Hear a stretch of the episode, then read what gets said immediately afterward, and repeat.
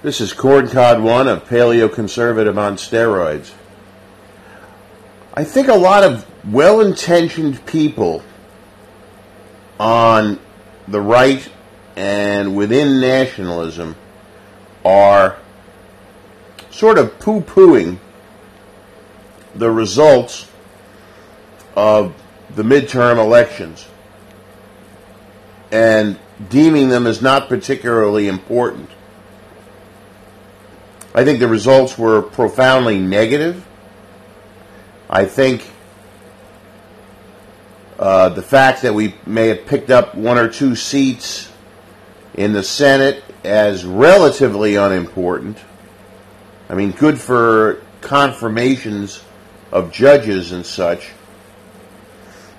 But by the very fact that uh, they they beat us in the House of Representatives is is dangerous and significant. You know, if you look at the countries in uh, Europe that are at a nationalist situation or moving toward nationalism, you just see them go from victory to victory.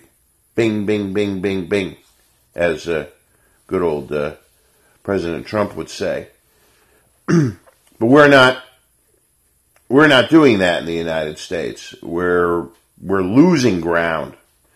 A lot of it has to do with our awful two-party system and the fact that probably two out of three Republican political officials in the United States are radically anti-Trump.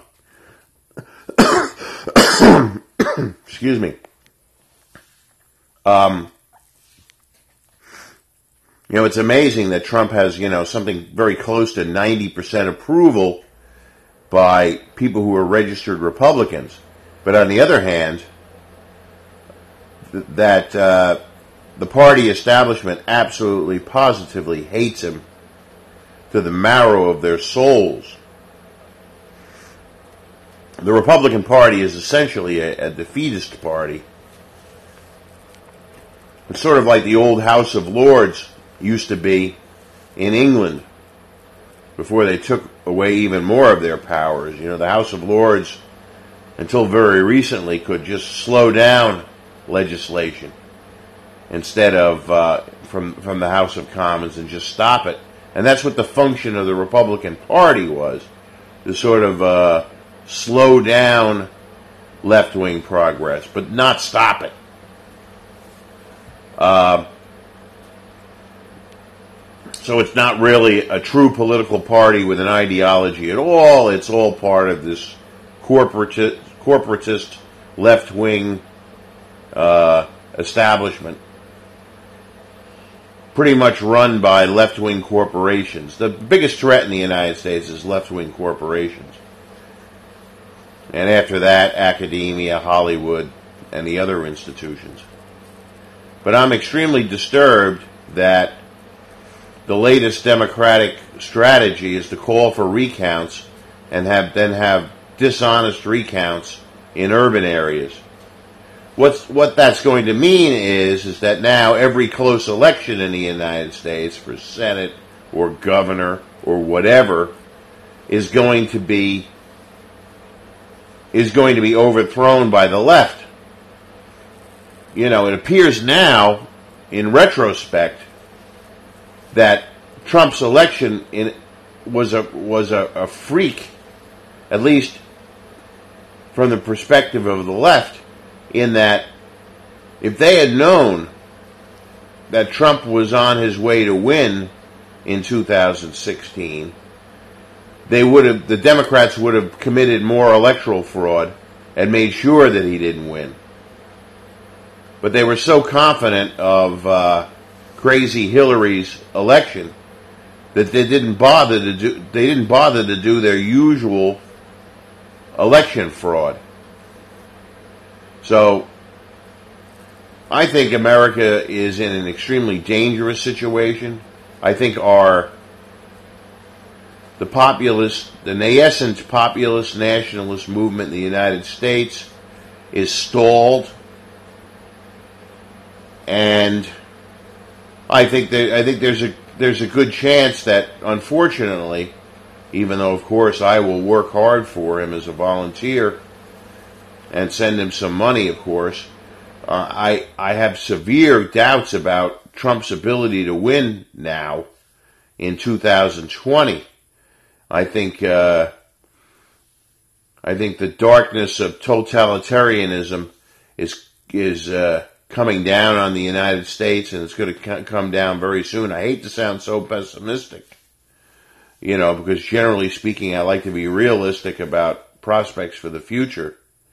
But uh, you know, America is headed quite seriously toward a uh, toward becoming a neo-Marxist uh, essential dictatorship with you know no Second Amendment, no First Amendment. All these things are all these things are going to be changed. You know, all the Constitution has to be is ignored.